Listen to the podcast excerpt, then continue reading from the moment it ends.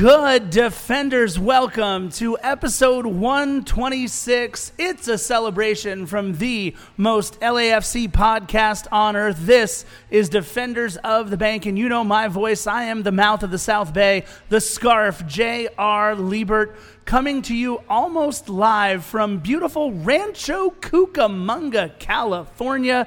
That's right, we are at Rowdy's Bruco on 6th Street here. A big thank you to our friends at Rowdy's for hosting us, and of course the Ontario Fury. More on that in a moment.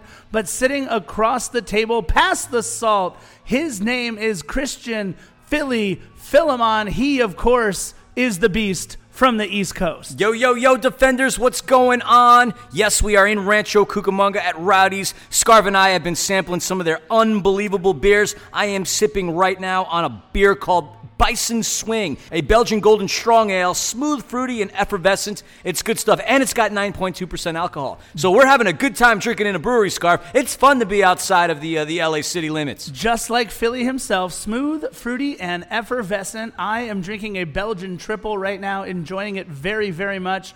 It's been really fun, actually, to be out here at Rowdy's. We watched the match outside on their patio. It was a beautiful, breezy day down here in Rancho Cucamonga. Not sure where John Champion got that it was 90 degrees at Bank of California Stadium earlier, but it was a calm and crisp 68 degrees here in Rancho Cucamonga. And again, a huge thank you to Rowdy's Bruco and the Ontario Fury, who hosted us out here. We got to hang out with Nestor Hernandez for a little bit. Philly, what award did Nestor Hernandez win one more time for us? The 2019-2020 Ironman Player of the Year, Scarf. We got to see him play on multiple occasions. Shout out to our buddy Bruce for bringing us out to Ontario. Couldn't be a nicer human being. It was so nice having Nestor. We may have him on the pod later on in the season. Well, the end of this season, meaning the end of LAFC. We'll obviously look to come up with some new episodes when the season is over after the black and gold hoist that MLS Cup. But yes, before we get into things, Scarf, just wanted to acknowledge the passing of a very, very big voice in the soccer podcast community. Daryl Grove, who had the show Total Soccer Show. It was created, several years ago, and sadly he passed away from colon cancer in his 40s. The guy was in his 40s.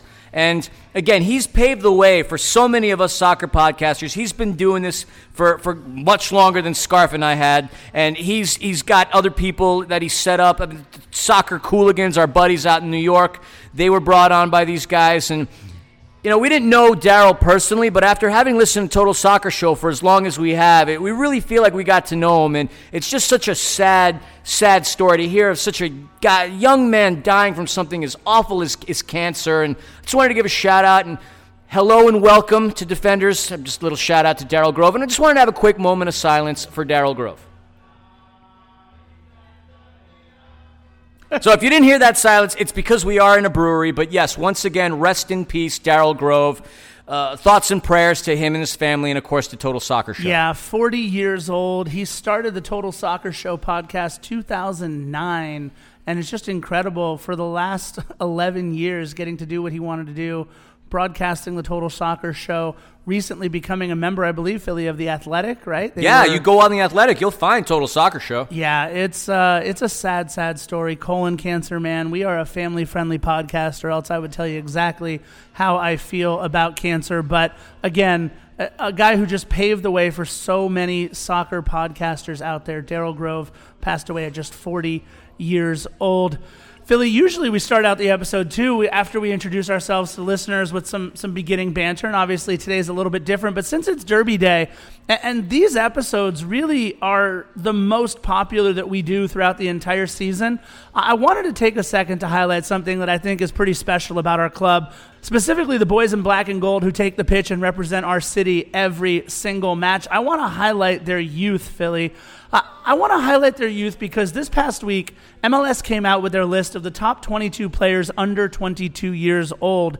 And, there have certainly been some incredible stories coming out of Major League Soccer this year with teenagers really making their mark in this league. We've talked about Brenden Aaronson's recent signing with Red Bull Salzburg, the then 16-year-old Cade Cowell both scoring for San Jose and potentially taking the torch from the legend Chris Wondolowski, a 17-year-old Caden Clark scoring the game winner for the New Jersey Energy Drinks just hours after signing his first team contract. And, of course, Our biggest story here in black and gold, the goal by Christian Torres, stealing a point from Portland on the road with his stoppage time equalizer.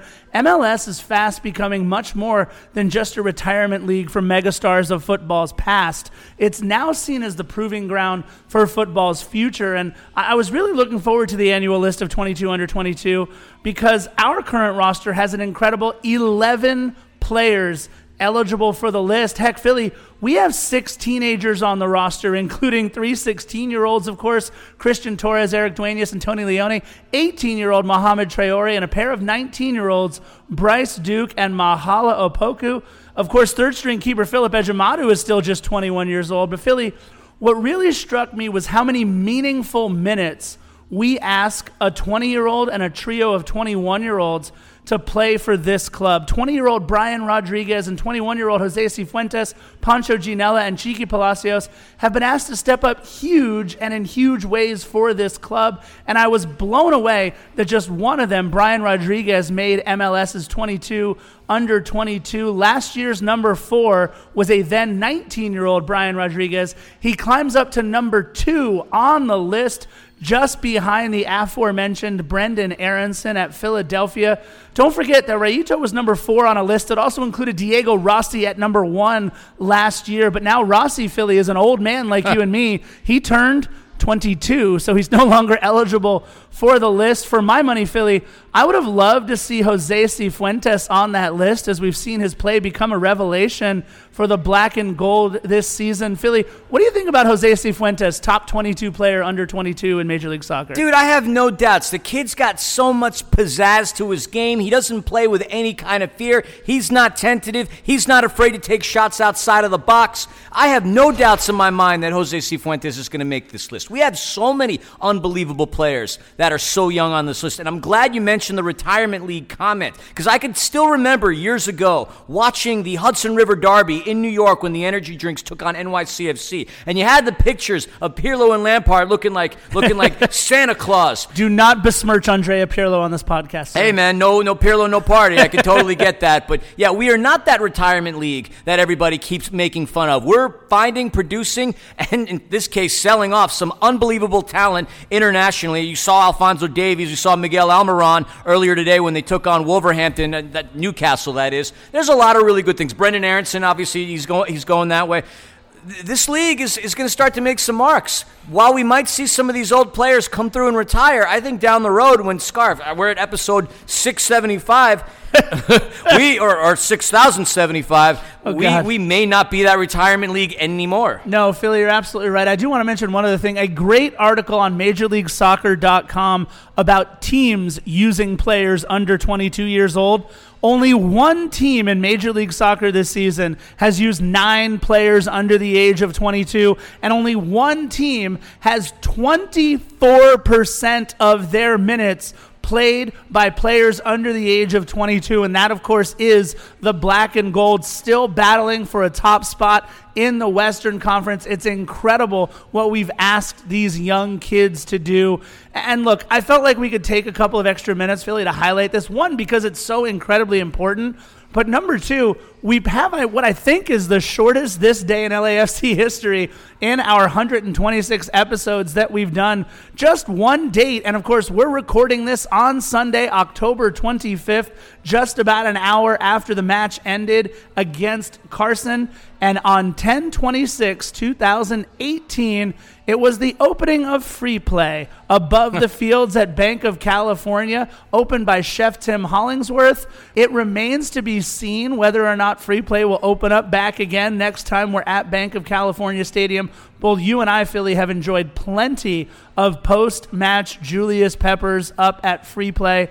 But that is it for This Day in LAFC history. Philly, we've got some news and notes that we're going to talk about before we get to the recap of the beatdown against Carson. Before we do get into that, Scarf, just wanted to give a couple quick shout-outs. AB Teamwear being one of the shout-outs we want to give. If you have a dream kit concept, they can make it a reality. Make sure you check out AB Teamwear. We're good friends of theirs. They've created a Defenders of the Bank jersey and an Angel City Chicks jersey for the girls, for Panda and for Nina. So take a look. Follow them, AB Teamwear. And also just wanted to give a shout out to Athletes in the Making. If you haven't done so, please, there are only a couple more days left. Sign up for that virtual 5K. $30 gets you a medal, it gets you a pin, puts you in a contest to win a $100 gift certificate. And if you go to Guelaguetza, show your medal, 2-for-1 micheladas. So yeah, make sure you sign up for that. You have until October 31st to do so. Help Athletes in the Making, help the youth of America when it comes to sports. So that's just a bit of shout out that we wanted to give. Yeah, we got some notes, Scarf. We got some news and notes, and the first thing that we're going to talk about is that supporter shield. If you listen to us via Instagram TV or the previous podcast, there was talk that the supporter shield would not be honored in this crazy, crazy COVID season. However, that seems to have changed. In a reversal of the previous decision, the Independent Supporters Council and the Supporters Shield Foundation announced that the Supporters Shield will be awarded for the 2020 season, and we didn't get to parade it around much, which kind of sucks for us, and there's no doubt at this point that the Supporters Shield, Scarf, will go to a team in the Eastern Conference. Yeah. The question is, will it end up in Philadelphia, or will it end up in Canada with Toronto? But after the shebang-bang that Philadelphia put on Toronto 5-0 the other day, I'm thinking that the Supporters Shield might leave L.A. to go to the city of brotherly love, dude. Yeah, Brenden Aaronson trying to leave his mark before he heads over to Red Bull Salzburg. Look, personally, I completely agree with them awarding the Shield this season, but I'm also really upset for the 3252, for our LAFC fans, and for our club in general, not because we're losing the Shield. Look, Philly, we know our play this season has not warranted us keeping the Shield, all due respect, and that's a huge bummer. But what I'm upset about is the fact that LAFC didn't have much of a chance to celebrate the Shield. We had those two home matches against Miami and Philadelphia where the Shield was there on Christmas Tree Lane. We got to take pictures. We got to revel in it for just a little bit. But that's That's all we've been able to enjoy the Shield for. And I know that this is first world problems. We didn't get to enjoy the Shield. But being perfectly honest, that's part of why you win the Shield. You get to celebrate with it for the entire next season. I'm really bummed. This should be a huge disappointment to the LAFC community, and definitely is one for us here at Defenders of the Bank. Our last little bit of news and notes before we get into the recap, I just want to give a quick congratulations to one of our favorite former players, if for no other reason than I get to use his fantastic nickname once again. You're obsessed, Scarf. I love three umlauts, Nico Haamalainen. He signed a contract with Queen's Park Rangers of the English Championship League through 2024, and Philly, I know you and I are both going to be looking forward to his matches in the English second tier next year against Ted Lasso and AFC Richmond. Football is life! I can't wait. Danny Rojas against Nico Haamalainen. It's going to be so much fun to watch that matchup. For those of you guys that aren't watching Ted Lasso, do yourself a favor. Find someone else who has Apple TV. Hop onto their account. Pirate their password, whatever you need to do, and make sure you guys are watching Ted Lasso. We're not condoning the use of illegal streaming now, are we, Scarf? Listen, I actually have Apple TV. I pay for it. Actually, I don't pay for it. My school got it for me for free because we got a new laptop for this year. I'll probably be paying for Apple TV after my year is up. So if anybody needs my password or ever, just let me know, and I'll trade you YouTube TV for Apple TV. I don't know if I'm actually making the good end of the bargain. I feel like I'm getting the huge end of that deal. YouTube TV as a whole, like $65 a month. All right. That's not a fair trade then. So give me more of your passwords for other things. Maybe your bank account and your mother's maiden name. I would appreciate that. And possibly the last 4 of your social security number. Although I do have that because we have a bank account together. Very proud of my mother's maiden name, Agro. We have our own city in Italy. It's like Mafia Run or something like that. But way to go. That being said, the previous history between these two teams, I'm not so sure. Guys, did you know it's Derby Day today? Oh my God, it's Derby Day today. I love Derby Day. Philly, you and I don't get any more excited throughout the entire season than for Derby Day, even if it's our 4th Derby Day of the season. You're absolutely right. Who cares? This marks the 4th match this season between Carson and LAFC. And, of course, we took the first one 6-2 in the COVID Cup, but Carson, they've taken the last 2 from us, 3-0 and 2-0. 2 matches that everybody in black and gold would like to forget, but luckily, Philly, the end of this match would prove to be just that thing that helps us forget those previous 2 matches. Coming into this match, LAFC had won 3 of their previous 5, but before beating Vancouver with a 90-minute goal by Kai Kereniuk, I'm not so sure that Galaxy fans knew who he was unless you studied the G2 rosters the last couple of seasons. Carson had dropped their previous six, and Philly, we were looking to help them start a new losing streak. No doubt. You did say that this was our fourth matchup with them.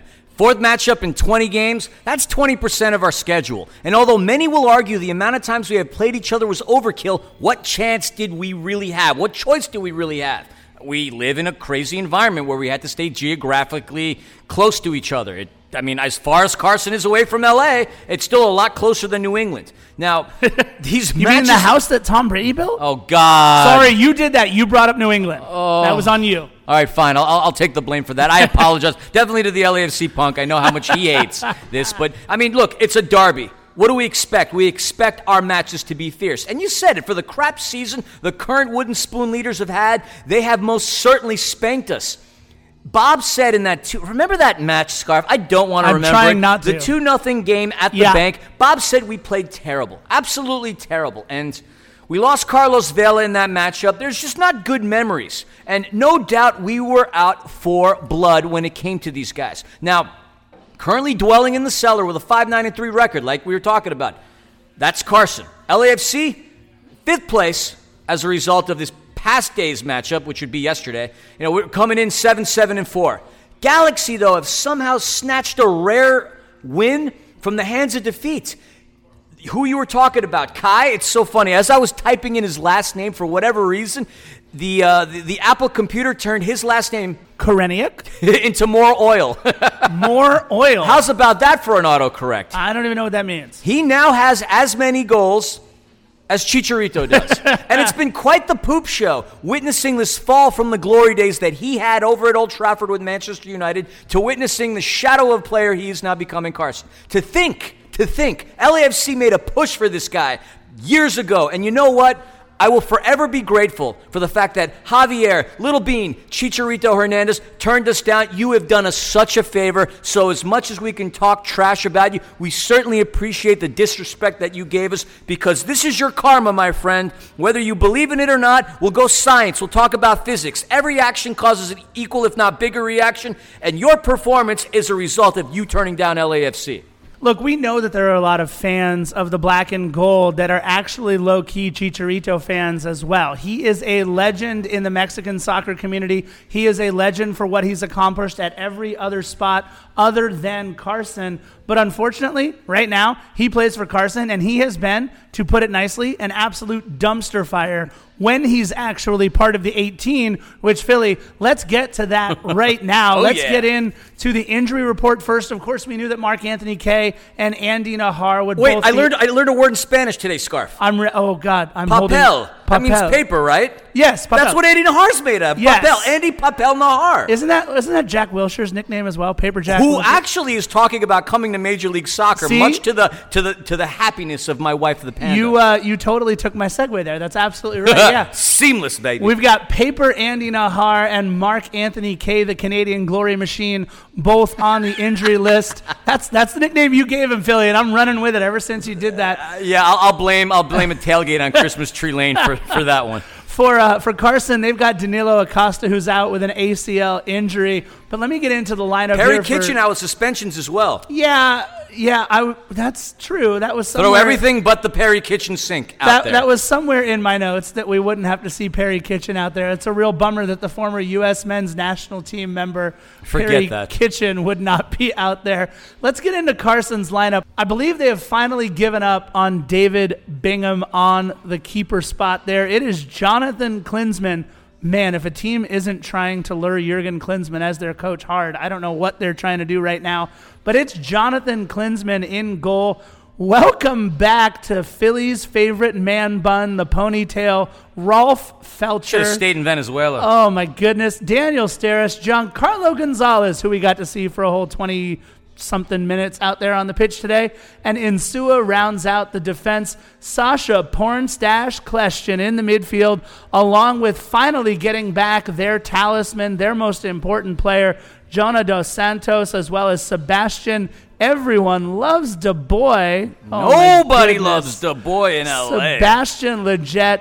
We got Julian Araujo, Johnny Gonzalez, and to me, one of the most talented players in Major League Soccer, Christian Pavone.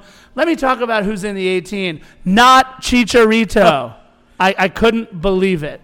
I mean, I can, because intestinal fortitude at this point warrants a trip to the disabled list. Look, it blows me away. ABC has this game on as their game of the week, nationally televised 12:30 match. And no Chicharito. We knew that Carlos Vela would not be starting, and Philly's going to talk about who our lineup has in it to begin in just a second. But look, yeah, sure, I'll talk to you about who's on the bench. There was a guy named Carlos Harvey, which is a mashup of Carlos Vela and Jordan Harvey. He's younger, though, and he wears number 67. There was Ethan Zubak. There was Kai Kereniuk. There were a bunch of other guys, but no Chicharito, even in the 18. And yeah, he has a hamstring injury just like Latif Blessing had an illness last week. Let's be honest here. That is not an injury. That is an intestinal fortitude rip if I've ever seen one. No Chicha in the match. Philly, who would the black and gold start in this match? All right, so 4-3-3, no doubts there. Pablo Cisniega starting in goal. Mohamed El Munir making another appearance in the starting lineup, which I will say in that first half, he passed that ball pretty well, and he had a couple of decent attempts. Eddie Segura, we had Murillo, number 94 himself, making an appearance. And Jordan Harvey, the elder statesman. Our midfield consisted of Pancho Ginella, Edward Atuesta, and welcome back Jose Cifuentes. Our forwards, Diego Rossi, Brian Rodriguez, welcome back to the both of you, and Danny the Moose. The Moose got loose, kicking more caboose today. But the names that we wanted to focus on were on the bench. And no, I am not talking about Kenneth Vermeer. No, I am not talking about Bryce Duke. Aww. No, I am not talking about Latif Blessing, Dejan Jakovic, Mahala, or Chiki, welcome back, or Bradley Wright Phillips. I'm talking about Tristan Blackman, finally back, finally. But the return of the king. Carlos Vela, the man himself, makes his presence felt. When we saw the pictures of Carlos training at the Performance Center at Cal State LA, when I saw that picture that LAFC posted, I could have sworn it was the return of Omar Gaber. Dude, that hair, it looked like Omar Gaber. It was beautiful. Carlos can't cut his hair. When Carlos's hair is long, he does some things. So it's such a good thing to see Vela in there. A lot of people question why he didn't start.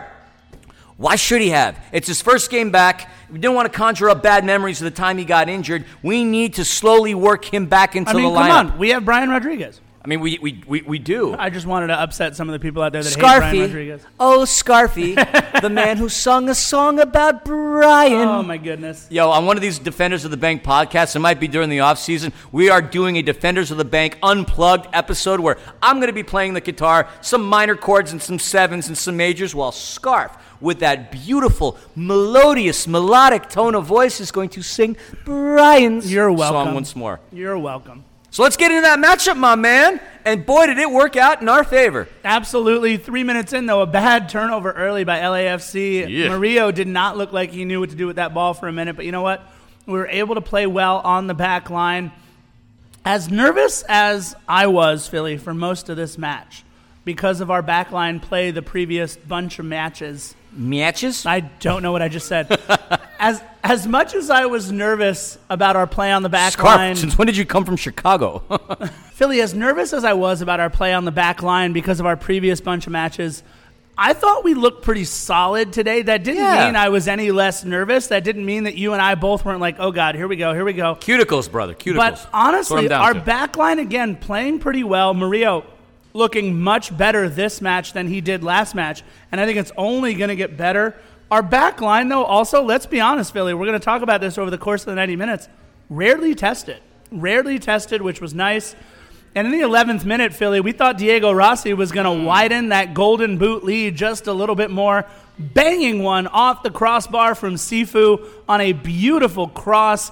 And it really seemed like LAFC started to take control of the match from that moment on in the 11th minute. Did you have any doubt that these guys would come back from their international duty without a little bit more pizzazz? I mean, the fact that all these players, Sifu, Rossi, Raito, and Chiki, they played with some pretty stellar international talent. And it's nice to see them connect. Rossi definitely had a banger. He had Bingham. He had Klinsmann beat. It's so weird to say he had Klinsmann beat when talking about a goalkeeper. And funny enough, Klinsmann wasn't the keeper. He didn't have the best save of the game. More on that later. But, man, that could have been another exclamation point on the saga that is the Golden Boot race with Diego Rossi. A couple minutes later, long shot from Danny the Moose, saved easily. Danny the Moose, we'll Philly's, talk about that later. Philly's favorite new player. Danny the Moose, baby. 18-minute, Dos Santos. He had a hard tackle on Danny the Moose. And remember, Scarf, what I was saying earlier about physics? Every action causes an equal, if not bigger, reaction. I do remember that. Could it be that Danny got that chip on his shoulder by that foul by Dos Santos? Could it be that that would have warranted him putting the shebang-bang on Carson? It could. It could have. No problem. Let's fast forward. 22nd minute. Raito shot blocked by Insua. 23rd minute later, this is a fun play. That's the best way we can word it. A penalty and a red card? Wait a minute. A free kick? Wait a minute. What's going on? Nobody knows. But it's a red card for Giancarlo Gonzalez, which could have been something else. Was it a free kick inside the box? Would we have 11 meters? Or was it a free kick outside of the box? So MLS referees are employed by a company called Pro, P-R-O. You can follow them on Twitter. You can learn the backgrounds and the bios of all of these people. Why did you use air quotes when you said Pro? Well, because they're getting paid to do this job. But I definitely say that tongue-in-cheek because some of the maneuvers, some of the lack of calls, some of the – I mean, we could go down several seasons' worth of these things, but Pro, P-R-O, is the entity that employs the Major League Soccer refs. And a big faux pas mistake occurred. In reality, what happens is the Galaxy go down to 10 men. Why? Because Gonzalez gets his red card. And then nothing comes of the free kick. Here's the interesting thing. Who would you think would take a normal free kick in under normal conditions, Scarf? If we had our full 11 out there, that'd be Carlos. Well, Vela. No. I mean, with what we had in the lineup right now. Edward Atuesta. Or Brian Rodriguez. But Mohamed El Munir was tasked on multiple occasions to do this. But nothing came as a result of that free kick. But we do have the man advantage now, and we played with 11 versus 10 for 73 minutes of this match, Scarf. Yeah, the important part is, though, look, for as much grief as we want to give pro referees, they got this one right. Since the foul occurred outside the box, it's not a PK and a yellow, but it is a red card, which allowed us, like you just mentioned, to play 11v10 for the majority of the match. I thought that Carson made a couple of smart substitutions, especially here in the 31st minute, as we couldn't really muster anything after that free kick. In the 31st minute, they had Depew coming in for Yoni Gonzalez. And I really thought that Carson was trying to park the bus early on that one. But what Depew gives you on the back line, he also gives you on set pieces. Remember, when we played them earlier in, what was it, preseason or something? Depew, oh no, you know what it was? Oh my God, it's so funny. I think of that as a preseason match. That's hilarious. Shout out to our buddy Dave Denholm. It was in the game that happened. This is how long quarantine has been, guys. In the match that happened inside Dave Denholm's head. In that match that we had called Faux Trafico. That was where Depew scored a goal. It's so funny that I thought that that was real. Shout out to Dave Denholm. That's how good of a job you did by putting that inside the back of my brain. There's a lot of space back there. Or we could argue that Rowdy's did a good job putting the alcohol content high on Scarf's beer. I will say, I definitely Bison thought that swings, was, and that's that was all a I will real say. Thing. Oh, my goodness. Depew scored inside Dave Denholm's head. Anyway, he's like 6'4", 6'5", though, so he does give you options on set pieces, providing that Carson could generate any, although that would not be the case. Another long shot by Moose in the 35th minute, saved by Klinsmann. And I'm not going to lie, Philly, our favorite moment happened here in the 37th minute. John Champion is my spirit animal. I don't even care what you have to say. He was bringing up Zlatan scoring while the Galaxy can't, talking about how a man turning 39 years old has 5 goals in 4 matches in Serie A, while the Carson literally couldn't muster anything on offense. Philly, with you, I know you've been a longtime Zlatan fan since before he wore the Herbalife sash. What did it mean to you to hear him getting so much praise by John Champion while watching the inept Carson offense? The exact words that John Champion uttered were, "It's as if Zlatan is taunting the Galaxy with all these goals he's scoring over at AC Milan." I spit out my beer when I heard that comment. But it wasn't just John Champion's scarf.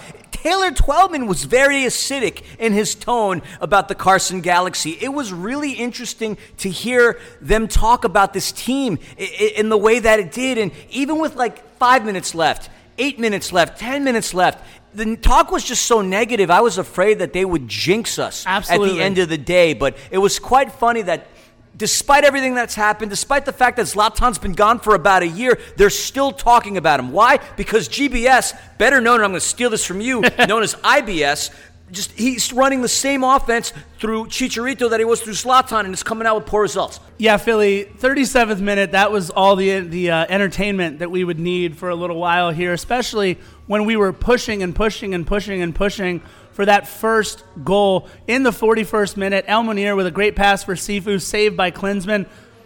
Look, if they had a bright spot in this match, to me it was clearly the play of Jonathan Klinsmann. And what I see in Jonathan Klinsmann is what I've started to see with Pablo Cisniega. Personally, I don't believe either goal was Klinsmann's fault, and we'll talk about those in just a minute. I thought Klinsmann played fine. I thought Pablo Cisniega has played fine, and I think what you see is two teams realizing that maybe you should let the youth go at keeper and just let him play for a little while. Klinsmann was fine. I thought that he was great. Rounding out the first half in the 43rd, it was Moose with a header, but it's saved as it goes right to Jonathan Klinsmann. Philly, I was really looking forward to what we would see after halftime, because you got the feeling like Bob was working on things there on the sideline so that we went into the halftime break 0-0. You just knew, much like, you know, the great Bill Belichick would make halftime adjustments for the New England Patriots. God, again? That's what Bob Bradley does. 3 strikes, you're out, Scarf. I got 2, don't worry.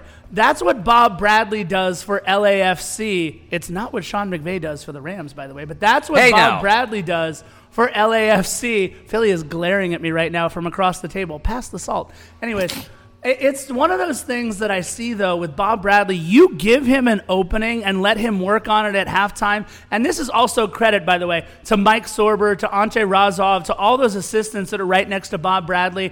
I just knew that after we came out at halftime, Philly, we would figure out a way to crack the code that really wasn't that difficult to crack with the Carson Galaxy. Very excited to see what we would see in the second half. But Philly, let's go over the first half stats before we go into the second. Now, LAFC dominated that first half, but we had no goals. Where did we hear that story before? I feel like we've had plenty of matches where we've talked about this. Again, the philosophy is great. You have your attempts, but at the end of the day, it's the result that matters. However, shots, domination, 12-3 LAFC. Shots on goal. You can't score a goal if you don't have a shot on goal. LAFC 4 to Carson 0. Possession dominated that first half. 61% of that match went to the black and gold, whereas Carson 39%. Here's a stat that shocks me. Passing accuracy. Yes. It didn't look like LAFC was passing the ball that well in the midfield. It did. Shockingly enough, 87% passing accuracy, Scar. Yeah, shocked at that one. Galaxy had 70%. Although that deteriorated as the match progressed. Chances created, 1 LAFC to Carson, 0 corners. Not many, 3 between the two clubs, 2 for LAFC, 1 for Carson. 5 fouls, LAFC, 4 to Carson. Those are your stats, Scarf.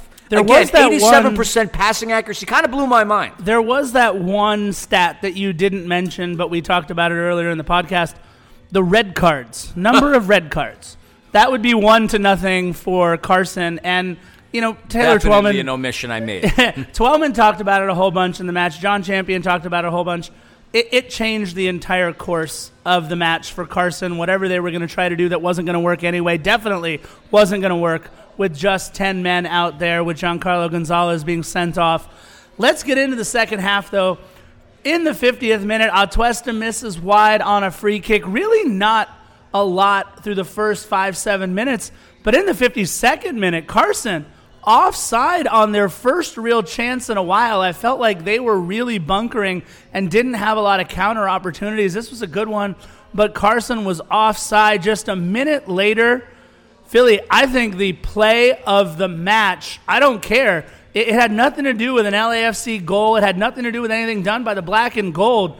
In the 53rd minute, Philly, a play that really could have been our what moment, but it won't be, because we've got something much, much, much better, and we're going to use a sound effect brought to you by Disney. Thank you very much later on in the podcast. But in what I think was the absolute play of the match, it has to go to Sasha Kleshchen off of the header by Jose Cifuentes. It really should have been 1-0, but the porn stash coming in handy for Carson. Get that mustache a jersey. What an incredible save. I mean, we saw it from Jordan Harvey, just a couple of matches ago. Turnabout is fair play. Sasha Kleshchin, the save of the match, and you mentioned it, Philly. You said the save of the match would not be made by Jonathan Klinsmann nor Pablo Cisniega. It was Sasha Kleshchin. Without a doubt, Klinsmann, though.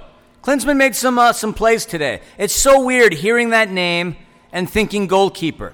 Now, the actual, I'm not going to say the actual because Klinsmann is a real Klinsmann after all, but Jürgen manages Hertha Berlin. Do you think at this point, GBS, that was, I got to give that to the scarf. I didn't come up with IBS or GBS, but GBS certainly has IBS managing the Galaxy. Could it be, despite all the plotting and prodding by Jürgen, do you think he's going to find his way back to L.A.? Because he lives in Southern California. Yep. His family's in California. I'm sure being up in cold freaking butt Berlin. I've been to Berlin. It's cold up there right now. I like Berlin. Berlin's an actual beautiful city. You did live in Germany for quite some time. Well, without a doubt. And as I lived in Frankfurt. And as much as I love Germany, I'd still rather live in L.A. than live, or let's be more city-specific, L.A. than Berlin. Do you think Jürgen could be the replacement? Or do you think Robbie Keane might be able to replace IBS? All right, so this is not, as you have reminded me a couple of times, this is not a Galaxy podcast. I know, but it's something worth conversing about because it's fun. But that being said, I am 100% positive that I think Jürgen Klinsmann would rather coach this team than Robbie Keane. Look, we got to see on the broadcast there, they showed the Galaxy front office several times on the broadcast. And I felt bad because this is a team that has a history of either greatness or bending the rules for greatness. And neither of those things have happened this season for Carson. It's rough, right? But the one thing that you and I can clearly tell on the broadcast, Guillermo Barros Schelotto does not want to be there. And what I thought was pretty awful is I think John Champion and Taylor Twellman spent the last 4 or 5 minutes of the broadcast just throwing GBS under the bus, asking, if this were any other league, you would see shots of the media waiting outside his house ready to interview him. But things are different here in Major League Soccer. Here's the thing, guys. I don't think they're going to fire Guillermo Barros Schelotto before the end of the season because what are they going to get out of it? Are they going to get some boost for the last 3 or 4 matches of the season? They're not completely disqualified from the playoffs. That's the crazy part. You're absolutely right. We'll talk about that more when we get to the table. Let's get back to the match. But I do want to say this. The one thing that the Galaxy are bending is the knee. Bending the knee to LAFC. And that's because we put the shebang bang on them. Yeah. Isn't it funny that the front office seemed to have some type of spacing in between themselves? Dennis te Kloese kept finding himself further and further away from his fellow execs. 1 chair, 2 chairs, three chairs, 4 chairs. Do you think it's because they were truly trying to adhere to social distancing guidelines set forth by Bank of California Stadium? I think not. I think that Dennis te Kloese and the front office are slowly separating themselves, as is Guillermo Barros Schelotto, from the wishes and the desires of the front office. Look, not Robbie Keane, but probably Jürgen Klinsmann, not Dennis te Kloese, but maybe Robbie Keane comes in as GM. I don't know. That could be kind of fun. Let's shake up the whole thing over there at Carson. What's crazy, though, Philly, they're only 6 points out of a playoff spot. They're not eliminated from anything yet, and they have played like dog meat so far. Anyway, let's get back to the match here. 54th minute. Edward Atsuesta bangs one off the post on a rebound. Oof. Another chance for LAFC. Really, it should be 2-0 LAFC going into the 58th minute. But Philly, that's when your boy once again scores for LAFC off a great feed from Diego Rossi. It sort of, kind of, almost looked like that ball might have been out of bounds. But again, they let the play go. They played all the way through. And go ahead, Philly. What do you like to say every time Danny Masofsky scores? Before I say that, there was a question. We didn't know whether or not we can cheer, okay? The ball looked like it was out. Somehow play resumed. And because the angle wasn't 100% conclusive, now I get to say it. The Moose got loose by kicking Carson in the caboose. Damn, I love saying that. The Moose got loose, kicking Carson in the caboose. Danny Masofsky. Another goal, Scarf. Another goal. And if you would have played this gambling game where you would have been like, okay, Danny Masofsky's going to be the third leading scorer on LAFC this season, everybody would have been like, what? What? I signed him in December of 2019. He's our third leading scorer, Scarf. Our third. I didn't know who Danny Masofsky was before this season even started. I know he played at Reno 911 FC before LAFC this season. But what does that tell you? In the land of Hollywood, dreams really do come true. Danny Masofsky with another goal for LAFC there in the 58th minute. We go up 1-0, and then just after that, a few minutes later, we get to see Chiki Palacios back in for a while, and the quote-unquote illness from Latif Blessing has all of a sudden found itself better. He comes in, so Chiki and Latif in, Jordan Harvey, Pancho Ginella out, and Latif just a couple minutes later just misses wide on a long shot. Good-looking shot there by Latif. Again, we're talking about 4 or 5 solid chances on net where if 1 or 2 more of those go our way, we're up 2-0, 3-0, 4-0. And a guy who confused you quite a bit by even being on the roster for Carson, Carlos Harvey, checking in for Jonah Dos Santos. Yeah, I really thought it was some kind of a mistake. I have to admit, I need to brush up on my Los Dos players. I had no freaking clue who Carlos Harvey was. Much like I didn't know that there was another Scarf. I'm going to give this to you. You like to make fun of me on this. What Seattle Sounder didn't I know existed? Yeah, he had no idea that Alex Roldan was not Christian Roldan. He only pays attention, I believe, to Sounders players with the first name Christian. That's fair because it's a good, strong name. But the news that we were excited about when we saw the camera pan over. Wait. Before you mention that, because it happened in the 70th minute. I know where you're going, sir. Waiting. We almost had a giggity goal. Diego Rossi missing just wide. I'm sorry, what minute would that giggity goal might have occurred That would have been in the 69th minute. Gary Gold's number. We almost had a giggity goal there in the 69th minute by Diego Rossi. But that being said, Philly, 70th minute, insert, probably illegal that we use it, but we're going to use it anyway, Disney sound here. The king has returned. Carlos Vela, sporting that amazing hair, comes into the game for Brian Rodriguez. And Bradley Wright Phillips coming in for the Moose. In earlier matches when we would have, and God bless them, I mean, look, Christian Torres had a goal the last game. Freaking phenomenal. Bryce Duke doing his thing, but I can't say we would get that jolt of excitement and adrenaline within our black and gold faithful. To see Carlos Vela and Bradley Wright Phillips coming in off the bench into the lineup, I looked over at you and I said, there's going to be another goal scored. I made the faux pas by saying this game would end 3-0. Because I would really think that Carlos would have a goal and Bradley Wright Phillips would have a goal as well. It got close to that being the case. More on that later, but just to see Carlos back. After having that grade 2 MCL injury, that had to have given a bit of confidence and a shot of adrenaline in our fan base and in our lineup, Scarf. Look, Philly, while we were sitting out here at Rowdy's, everybody on the patio wearing black and gold, they clapped, they cheered. There was that excitement in the air, even here in beautiful Rancho Cucamonga, California. Can I ask you a question real quick, Scarf? Go right ahead. Is there a place anywhere in the world that you don't consider beautiful? Because everywhere is beautiful. There's beautiful Burbank. There's beautiful Lawndale. There's beautiful Culver City. There's beautiful Portland. There's beautiful wherever else we've recorded. I'm just poking fun. Yeah, Carson.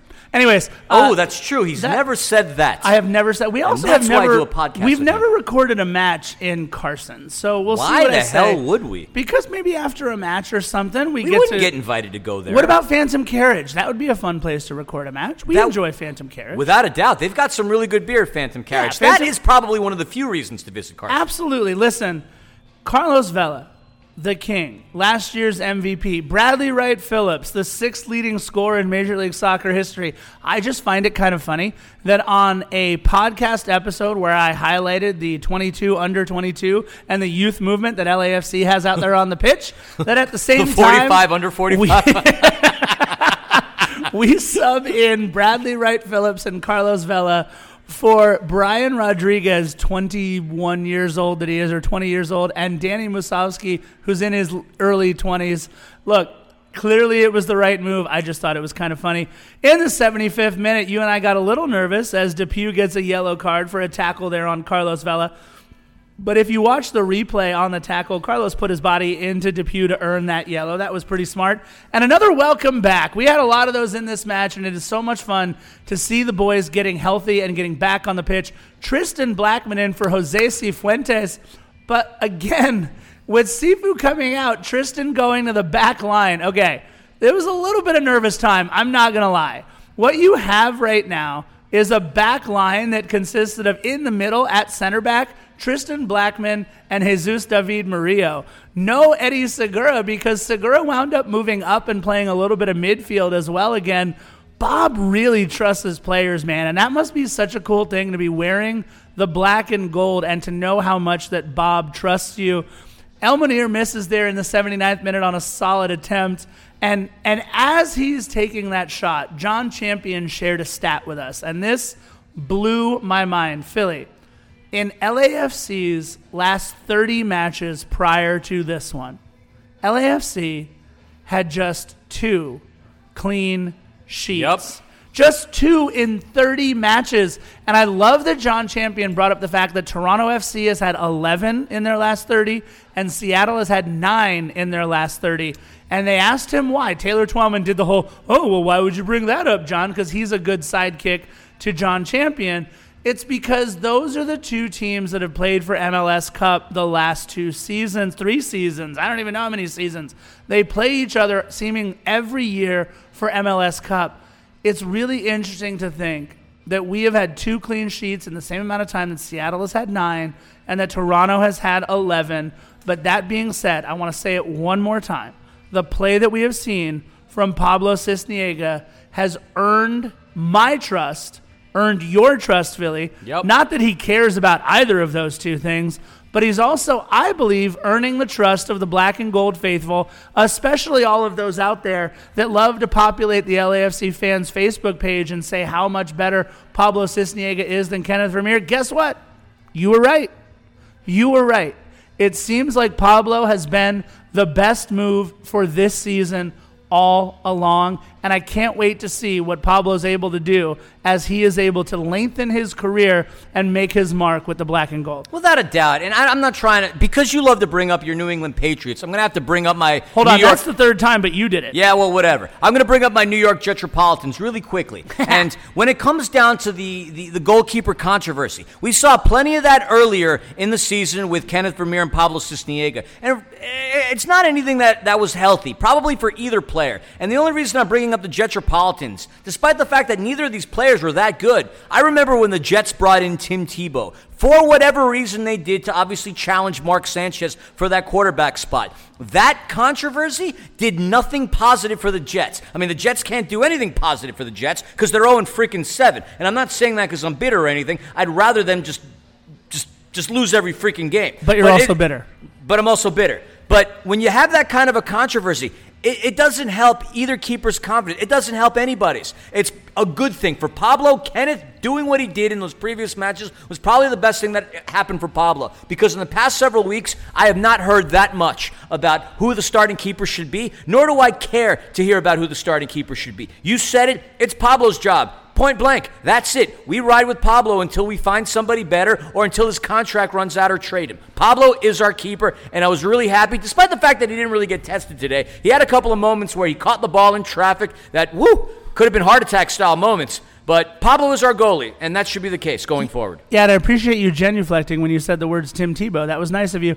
In the 81st minute, a great tussle by Julian Araujo and Diego Rossi, won by Araujo. Just 2 players really playing hard. But what I loved about that tussle more than anything else is I feel like over the last 2 seasons, Diego Rossi would have gone flying as a member of the Uruguayan diving team there. But he stayed on Julian Araujo that whole play. And I think that really, in that moment there, really captures what has changed about Diego Rossi and why he is not just a golden boot front runner, but a guy who's sort of kind of in the MVP conversation in Major League Soccer as well. I firmly think it's going to go to Alejandro Pozuelo or one of those guys on Columbus. His goal assist ratio is really solid. I mean, we'll see. He's really, really, really good. You've also got guys in Philadelphia doing a whole bunch of cool stuff, but Diego Rossi has to be mentioned in the MVP conversation.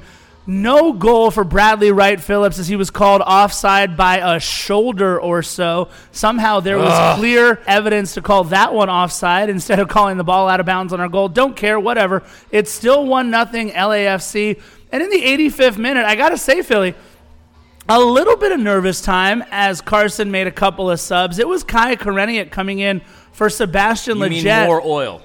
More oil, according to your autocorrect. That's right. Kereniuk is the one who scored the late goal to really save Carson's season last match against Vancouver. And Joe Coronavirus coming in for Julian Araujo. I thought he had an ankle injury. I don't know why he did, but he was only questionable for the match. He's ready to go. I don't know why you'd bring in anybody named Corona in a match like this. In the 90th, a nice job by Pablo to come out and grab the free kick. It's really the first time that I had thought about him all match. Philly, 5 minutes of stoppage time, and in the second minute of stoppage, we had the first real shot by Carlos Vela, blocked easily. In the 3rd minute, you mentioned it, Pablo Cisniega wrapping up a header by Carson, no real threat. Again, I liked Pablo's aggressiveness coming out when he needed to. There were a couple of free kicks and corners in the box that I thought he was aggressive on, but Philly, again, let's play that sound effect just one more time because Bradley Wright Phillips to Carlos Vela, and just in case you forgot, the king has returned. That's right. The king has returned. 2-0 LAFC, but Philly, it's not a left foot shoey that you have to do today. It's a right foot shoey. The goal by the right foot of Carlos Vela instead of the left foot of God. And he's back. Carlos Vela with the goal. LAFC 2-0. So you think maybe because he hurt his MCL on the left side that maybe he trained that right foot to be just as deadly as the left? I don't know. But to hear that Carlos Vela scored with his right foot, pretty darn cool. I'm so happy that he managed to score. I mean, Carlos Vela's played what? 3-4 matches this season. Yes. He's got a couple of goals. I mean, that's pretty darn cool. Still more than Chicharito. I just had to throw that in there. Just in case. The little stab to the guts. Just in case you forgot, that is the reigning 2019 Landon Donovan Major League Soccer most valuable player that we have there. And look, did Carlos look explosive in this match? Absolutely not. Did Carlos look even that good in this match? Absolutely not. But was Carlos able to be as good once as he ever was? Absolutely. Hashtag hope Toby Keith. What an incredible goal by Carlos Vela. Look, I'm not going to lie. If you listen to our One More Sleep, somebody called the goal by Carlos Vela. But in my opinion, calling a goal by Carlos Vela is shooting fish in a very small barrel, my friend. That's awesome. Carlos Vela with the goal. A couple more chances for LAFC, but really that wraps it up for the black and gold. We return the shutout favor, the first shutout for LAFC in the LA Derby in the battle for Los Angeles. LAFC winning 2-0, putting even more distance, not just in the table standings between Carson and LAFC, but in the actual battle for Los Angeles. In a game that Carson absolutely had to have a result, it is a resounding defeat for the Sashes of Herbalife and a huge win for the black and gold at the Cathedral of Los Angeles Football, Bank of California Stadium. 2-0 LAFC. And Philly, you mentioned it. We came in 5th in the table. We move up to 4th on 28 points. And again, what's so important with that is that we get to host a home playoff match if we are in the top 4. And Philly, Carson staying right where they are at the bottom of the table in the West. 18 points through 18 matches. You gave us some sweet math earlier talking about 50% about something that I forgot what you talked about. 60% of the time you remember all the things I say all of the time? Absolutely. That is 1 point for every match that Carson has played on the season. And I just want to point out something else. By the way, LAFC still leading Major League Soccer. Not just the best in the West, but the best in the MLS. Oh, it's been so long 42, since I heard that. Jackie Robinson goal number, 42 goals scored by LAFC. But how about this? the second worst goal differential since 96 for Carson at minus 14 on the year for the Sashes of Herbalife Philly. A huge 3 points for LAFC. I want to see a picture of Carlos Vela with Cosmo on his lap and Carlos Vela holding a wooden spoon. A wooden spoon, because that's going to be the dubious award that the Galaxy are potentially tied to winning. If Galaxy gets the wooden spoon, I want to see Cosmo about to get beaten with that wooden spoon, because that's the story of their season. And I will say it's the story of the front office's arrogance as well. They're in the situation that they're in because they feel that they do things better, and because they can bend the rules, they can get away with certain things. Physics. It's the third time I'm mentioning this. Every action causes an equal, if not bigger, reaction. This is a beautiful thing. If Carson can end up with the wooden spoon and we're in the playoffs, hey, I would consider that a success in that in my own right. What do you think? Look, my favorite part is I'm pretty sure you've only mentioned physics twice on the podcast, but that being said, we are going to need a little bit of help from Colorado here, guys. First of all, we're going to need you guys to stop getting COVID, because you are just 1 point ahead of Carson in the table. Number two, we're going to need a little bit of help from Stephen Betashore and that back line from Colorado, because it is close in the standings between these two teams. I want Carson to win this wooden spoon like nobody's business, but unfortunately, we need a little bit of help. So, again, Stephen Betashore, the rest of Colorado Rapids, Cole Bassett, that 19-year-old kid who also made the top 22 under 22. We need some help from you while please keeping Carson in last place. It's just one more reason that you can tell that MLS has passed Carson by. We talked about it no longer being a retirement home for greats of football past. That's what we are seeing right now. That's what we are seeing right now for Javier Chicharito Hernandez.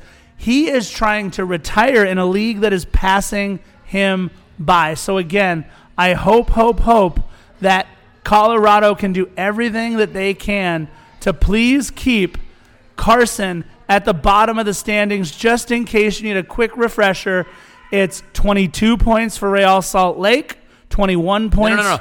Really Salty Lake. There you go. 21 points for the Houston Highlighters, the Dynamo. Yeah. 19 points for the Rapids, although they've only played 14 matches. Dear God. It's insane, man. And 18 points in 18 matches, the lowest points per game in the Western Conference. I mean, they're approaching FC Cincinnati and DC United territory right now.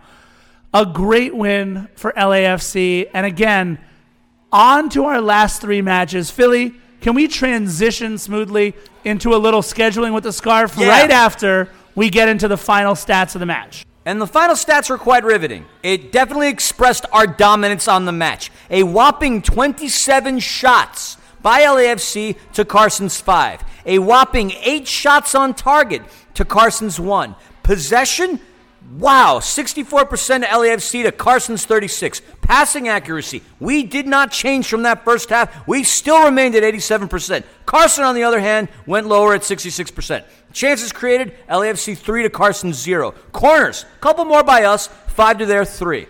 Fouls, 10 to 11. They took us that way. Offsides, Carson, 3 to 1, took us that way. Yellow cards, thank you, Giancarlo Gonzalez, 1 to nothing. Red cards. Depew, thank you. Yellow card. Red card. Thank you. Giancarlo Gonzalez. Boom. LAFC absolutely dominates that match. In a match that it could have gone either way.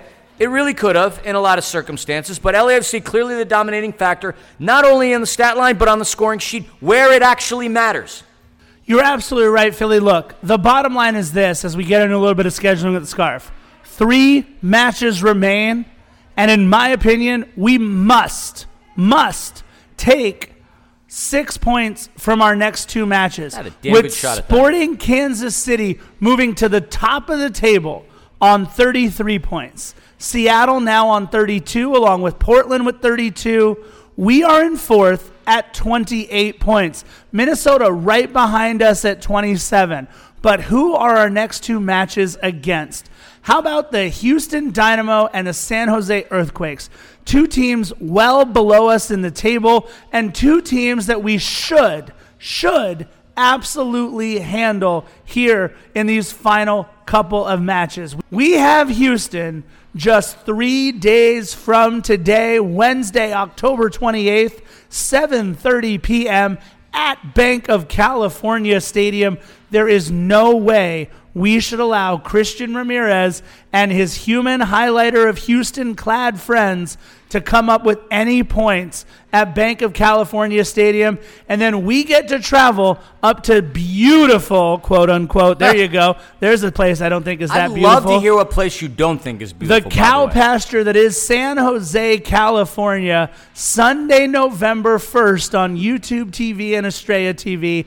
We need to take all 6 points, whether it's Chris Wondolowski, whether it's Cade Cowell, whether Matias Almeida decides to suit up and play for them. It doesn't matter. We need to take 3 points from Houston and 3 points from San Jose before our final match, November 8th, decision day against Portland. If Matias Almeida suited up for San Jose and if Guillermo Barros Schelotto suited up for the Galaxy, I take GBS. Would either of them help improve the team with where they currently are? If GBS played for Carson, only if he plays like in the midfield, I think. Matias Almeida could definitely give them 10 or 15 minutes as a frontline player, as a forward, because he coaches with his hair on fire no matter what. So I'm pretty sure he could give them 10 or 15 minutes, but then he's either going to need a sub or an oxygen tank after the match. Philly, I am so excited with where LAFC sits right now. It looks like we are firmly within a playoff spot, let alone a home playoff match. And you know what?